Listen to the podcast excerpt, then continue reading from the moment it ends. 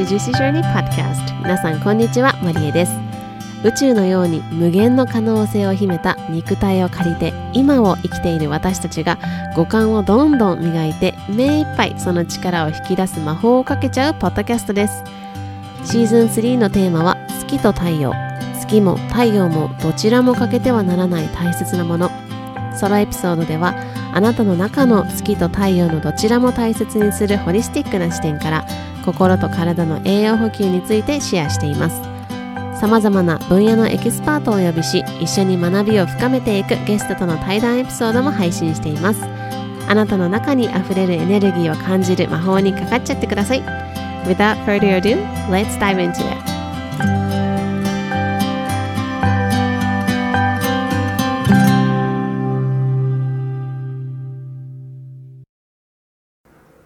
My loves. Thank you so much for tuning in to another episode of Juicy Journey Podcast. You're listening to episode 138. 皆さん、こんにちは。今日も Juicy Journey Podcast 聞いてくださって本当にありがとうございます。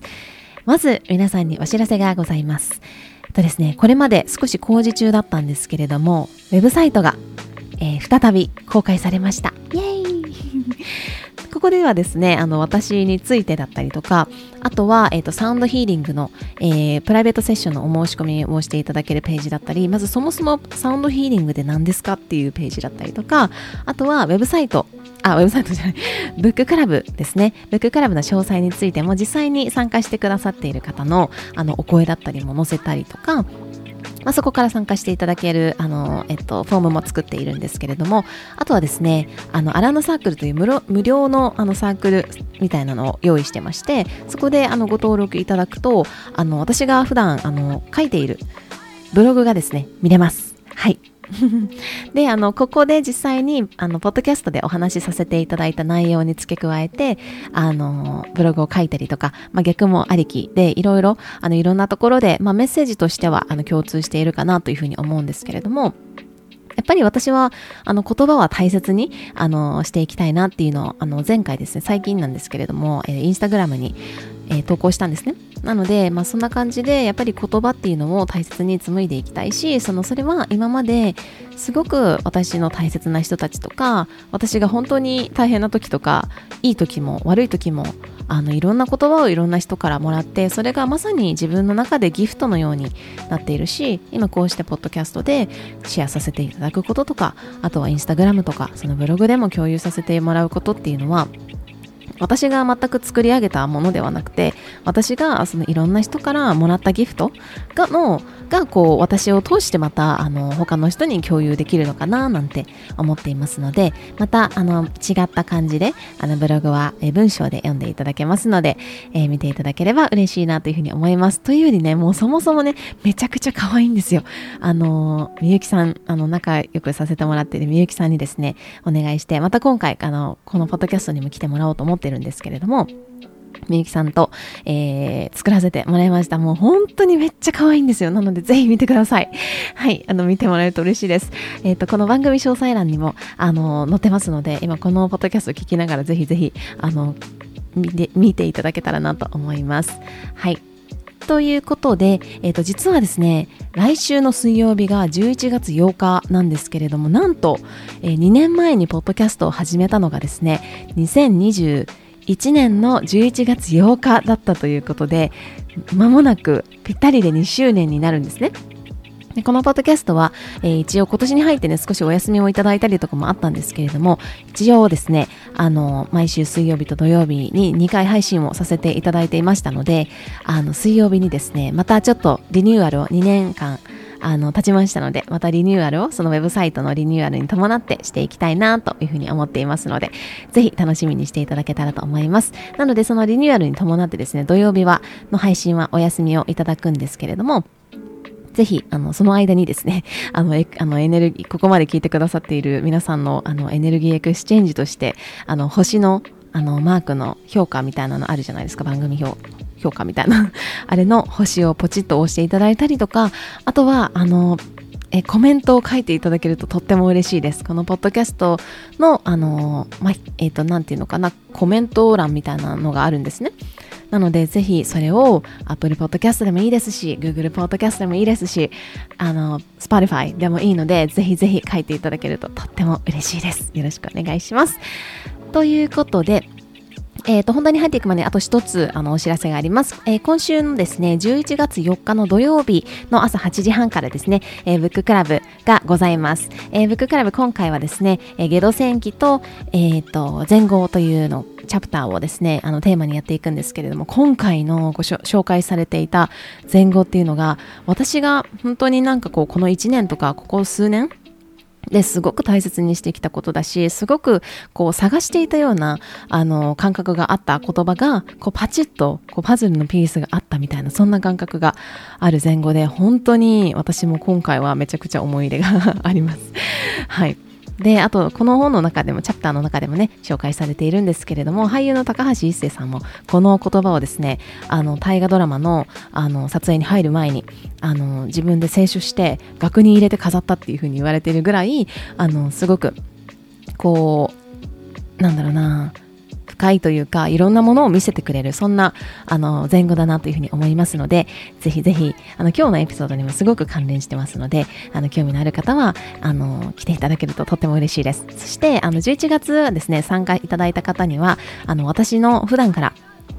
とても愛用していますあのセルフケアをですねあの一緒にするレッスンもついてきます。で、あの、このセルフケアのグッズもですね、私からあのサプライズということ、サプライズというか、あの、プレゼントをあのしています。で、えっと、海外の方はもしかしたらもうあの間に合わないかもしれないんですけれども、国内の方は全然間に合いますので、あの、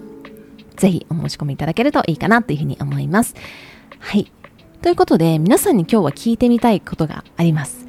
えー、皆さんにとってですね、心が豊かになる時間ってどんな時間ですか？そしてどんな風に過ごしている時でしょうか。はい。でなんかこの人生が豊かになることとかあとは人としてのこう厚みが増すみたいなことってうーん学んだりとか体験したりとかしても明日お金になるかって言われたらそうじゃないんだよねっていうふうにあの私の人生の先輩であり、あの、茶道の師匠である師匠がですね、あの、教えてくれた言葉でもあるんですけれども、まあ、彼女は何回りも、あの、私の何回りも上で、本当にいろんな経験をされてますし、あの、全国からね、お茶を学びに来るみたいな、そんなすごい方なんですけれども、その先生がこう教えてくれたのが、その、この言葉なんですね。人生が豊かになるとか人としての厚みが増すとか心が豊かになる時間っていうのは今やったとしても、今学んでも、今体験したりしても、明日別にお金になるわけじゃないんだよね。でもそれが人生すごく大事なんだよっていうふうに言ってくれたんですよね。で、例えばその茶道もそうだと思うんです。で、茶道で教えてもらうこと、その茶道の、まあ、作法だったりとか、あと器の話とか、その絵の話、禅画とか、禅のあの絵の話とか、まあ、これまでのまあ、成り立ちみたいなところとかって別にじゃあ聞いてじゃあ明日仕事にしてお金になるみたいな話ではないですよね。で、まあ、私は茶道でその前後との出会いっていうのがあったんですけどそこですごく引き込まれていったんですけど前後もそうだしその自己啓発の本とか今すぐなんとかみたいな本じゃなくて小説だったりとかあとはご飯を作るとか例えばスイーツを作ってみるとかお茶を入れてほっこりするとか、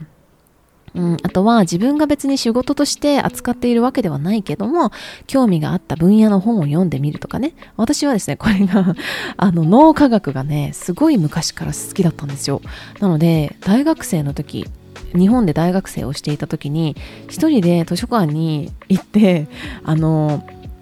脳科学の本を読み漁っていた時期があったんですよね。でめっちゃ本持ってたんですよ脳科学の本も。で別にそれが私の専攻では全くないんですよね。だけどそれが後々私はあの neurolinguistics っていう neurolinguistics っていうあの脳言語学っていうのを後々専攻してたんですね。専攻っていうか、まあ、その勉強したことがあって、それに、まあ、後々役に立ったみたいなこともあったりとかして、もそのなんその時は全く想像していない、しかもその分野も全く知らなかったようなことがあったりとか、うん。なんかこういう時間って何かを学んで明日仕事に生かしてとか自分でビジネスされている方は明日ビジネスに生かして収入が増えるみたいなことではないかもしれないんですよね。で、これだけ切り取ると本当に何でもないことなんですよ。例えば茶道でお抹茶の飲みました。美味しかったです。とか、和菓子について学びました。すごいへえって思いましたって、本当に切り取ると何でもないんですよ。でも、例えばその時間とか学んだこととか感じたことっていうのを、まあ、話のネタにね例えば家族とかお友達と共有したりとかねえね聞いてこういうこと学んだ学んだんだよねっていうふうに共有してなんかこう楽しいなっていうふうに思ったりとか会話が弾んだりとかそれがまたいろんなあの会話に変化していったりご縁になったりとか、まあ、心が満たされていくんですよね。うんそしていろんな点がつながっていくなっていうふうに思っていて、まあ、だからこそそのご飯が美味しいなっていう風に心が満たされるからこそああご飯が今日も美味しく食べれたなとか幸せだなとか感謝の気持ちが出てくるわけで分かりやすく最近マインドフルネスとかウェルビーイングとかセルフラブっていうこういうカタカナの言葉がすごく流行ってると思うんですよ。だけど一歩振り返ってみるとこれ私もどこかで結構言ってたと思うんですけど一時期ね。でもこれって結局感性を養うことじゃないかなっていうふうに思うんですね。で、それは日本人が、そして日本っていうこの国の文化が大切にしてきたことでもあります。うん。だからこそ、なんかこう、ウェルビーイングとかマインドフルネスっていうのがないじゃないですか。日本語で。例えば、なんだろうなあ例えばがすぐ出てこない。カタカナでもあるけど日本語でもあるみたいな言葉あるじゃないですか。で、ああ、じゃあどうしようかな。すっごいもうしょうもない例になっちゃうんですけど、ご飯だったら、ライス。ご飯。ライスじゃなくて、ご飯っていう言葉があるじゃないですか。白ご飯、白米、玄米とかいろいろありますけど、だけど、マインドフルネスっていうカタカナは英語が、まあ、言語になっていて、well-being,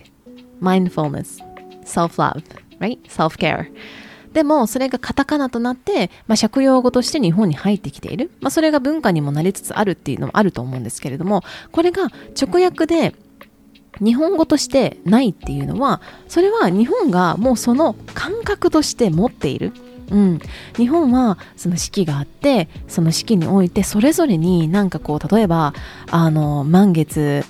だったり、満月はちょっと違うかな。お正月とか、あとなんかひな祭りとか、まあ、いろんなお祭りだったり、それ以外でも土曜の丑の日とか、いろんな、あの、季節と共に生きていくみたいな。そして、茶道だったり華道だったりとか書道とか心を整えるみたいなのってもう私たちがずっと前からご先祖様がずっと大切にしてきていて私たちもそれを引き継いでいるわけなんですよね。うん、でもそれって結局そのこういう感性を養うことにつながっているんじゃないかなというふうに思うんですよ。今はその移行期にねもちろんあると思うんですけれどもまだまだ生産性っていうのを求める現代において感性って何なのかじゃあ感性って何ですかっていうふうに言われると私の中でまだはっきりと言語ができているわけでもないしなんだろうなっていうふうにまだぼんやりとしているんですけれどももしここで皆さんでの中で何かあればぜひあの聞きたいなと思うんですけど自分とつながるっていうのもキーワードとしてねよく聞くと思うんですけど感性ってこういうことなのかなっていうふうに最近思ってるんですよね。で言葉にはできないけれども感じること。自分の中での感覚みたいなところですよね。でこういう時間を作るっていうのはとっても大事だと思っていて自分の中の感覚を養う時間、うん、ですね。で言葉っていうのは基本的に感じたこととか考えたことを頭で考えて言語として誰かに伝えるっていうツールなんですよね。でまあその現代だからこうもあのこうしなければとかこうあるべきとか頭が主導していることの方が多いんですよ。うん。だからこういうマインドフルネス、ウェルビーイング、 self-love、セルフケアっていう言葉を使って、もっとこっちの感覚に戻そうよっていうムーブメントがあるわけじゃないですか。で、でもこの感覚っていうのは、心で感じたものとか、体で感じたもの何か湧き上がってくる感覚頭ではなくて感じたことを丁寧に観察してそれを丁寧に言葉にして誰かに伝える。伝えたいから伝える。これすっごく良かったんだよとか誰かに伝えたいと思いがあるから伝えてまた言語化っていうのは言葉にするっていうのはうん、誰かに伝えるだけのツールではなくて改めてその自分の感覚だったり体験っていうのをその感覚自分からのこういう視点っていうところからまた別の言語っていうのを使ってこういう感覚だったんだよなっていうふうに別の方向から理解するものだなっていうふうに思ってるんですね。でこういうその何でも切り取ったら何でもないようなこと感性の器っていうのが自分の中にあると自分以外の人の言葉の受け取り方が変わるって思うんですよね。で、その人、例えば誰かと話していて、とか誰かの話を聞いていて、その人が発する言葉っていうのは、その人がこれまで、あのー、いろんな体験経験をしてきたからこその言葉そのそれが全部ひなんか後ろに 紐みたいにつな紐って言ったらおかしいななんかこう後ろに全部バーってつながっていて今その人がいるわけでそこの一部始終その今日の例えばこのポッドキャストでも今日のこの私っていうだけでは語れないそして語られないそして語れないことの方が多いんですよね。うん、でその一部だけを見てああだこうだっていうことはできないんですよね。どんだけその人を知っていても。ででもその自分が見ているその時のその人っていうのがああこの人なんだって思うからあこの人話面白くないなと思ったりとかあこの人こういう人ねって思ったりとかそれがちょっとすいませんあの身振り手振りが大きくなってパソコンがドンってなってしまいました。あとはこれがエスカレートしていくと SNS とかで誹謗中傷とかにつながっているような気がしています。で、こう、そういう、こう、私も本当にまだまだ未熟で、20代もかなり後半に突入しているんですけど、実は10月に誕生日を迎えて、20代も後半に 差し掛かりましたけれども、まあもうずっと前から差し掛かってるんですけどね。私の本当に周りの素敵だなって思う大人の人たち、私の大切なお友達とか、先輩とか、メンターとかって、世界のいろんな色を知っていてさらに知っているっていうのだけじゃなくてこの世界には自分が知らない色があるっていうことを知ってるんですよ。ちょっとややこしいんでもう一回言うんですけどこの世界には本当にいろんな色があるっていうそのいろんな色を経験してきて見ているから知ってる。でさらにでも私は他に知らない色がたくさんあるんですよっていうことも知っているっていう知っているんですよね。うん。うまく伝わったかな。はい。で、あの、絶対っていう概念がそんなにないなっていうふうに思っていて、絶対って言葉って結構強いじゃないですか。絶対こうみたいな。で、いろんな今も本当にいろんな世界でいろんなことが起きているし、日本でもいろんなことが起きている。で、この世の中の対立っていうのって、それぞれの立場で自分が絶対正しいんだって思っているから起きているんですよね。だから、いろんなサイドから聞くと、いや、私はこれが正しいんですよ。じゃあ、あなたはこれが私たちはこっちが正しいと思ってるんですよ。じゃあ、もう戦争しましょう。みたいな風になるわけじゃないですか。で、その最初は、その小さいいざこざから、いざこざっていう、人対人のいざこざっていうところが、もっと大きくなっていくと、それが国同士の対立だったりとかになっていくわけじゃないですか。で、それぞれの立場で自分が絶対正しいんだって思っているから起きていることでもちろん倫理的なところで絶対にやっちゃダメなことありますよねでもそれをあの除いて多くの場合で受け止める器その感性っていうのがものすごく大事だなっていうふうにあの感じています。うん、だからこそなんかこう夢があって目標があってこういう自分になりたいこういう自分でありたいもっともっとこうしたいいろんな将来に対して期待があるのが人間だしそれが日々の生きる活力であると思うんですよね。だけどだからこそ感性を磨く時間を作る。なんかこうそれ目標に対して目標に関連することだけを勉強するとかそれに関連する人間関係のみに絞るとか日々の自分のケアを誰かにも受け渡してしまうっていうのをしたりとかあの極端に振り切ってしまう前にですね自分の心とか器に厚みを持たせる時間を作る。言い換えるともしかしたらちょっと遠回りすることなのかもしれない。でもその時間っていうのが心を豊かにしてくれるしなんかその時間をどんどん重ねていく。自分の器に厚みを持たせる。感性をどんどん磨いていく。そうすることでこう気づいたら丘の上にいるようなこう視界がパッと開ける。こううんまあ、ホリスティックな見方ができるそんな感覚になっていくのかななんて思っています。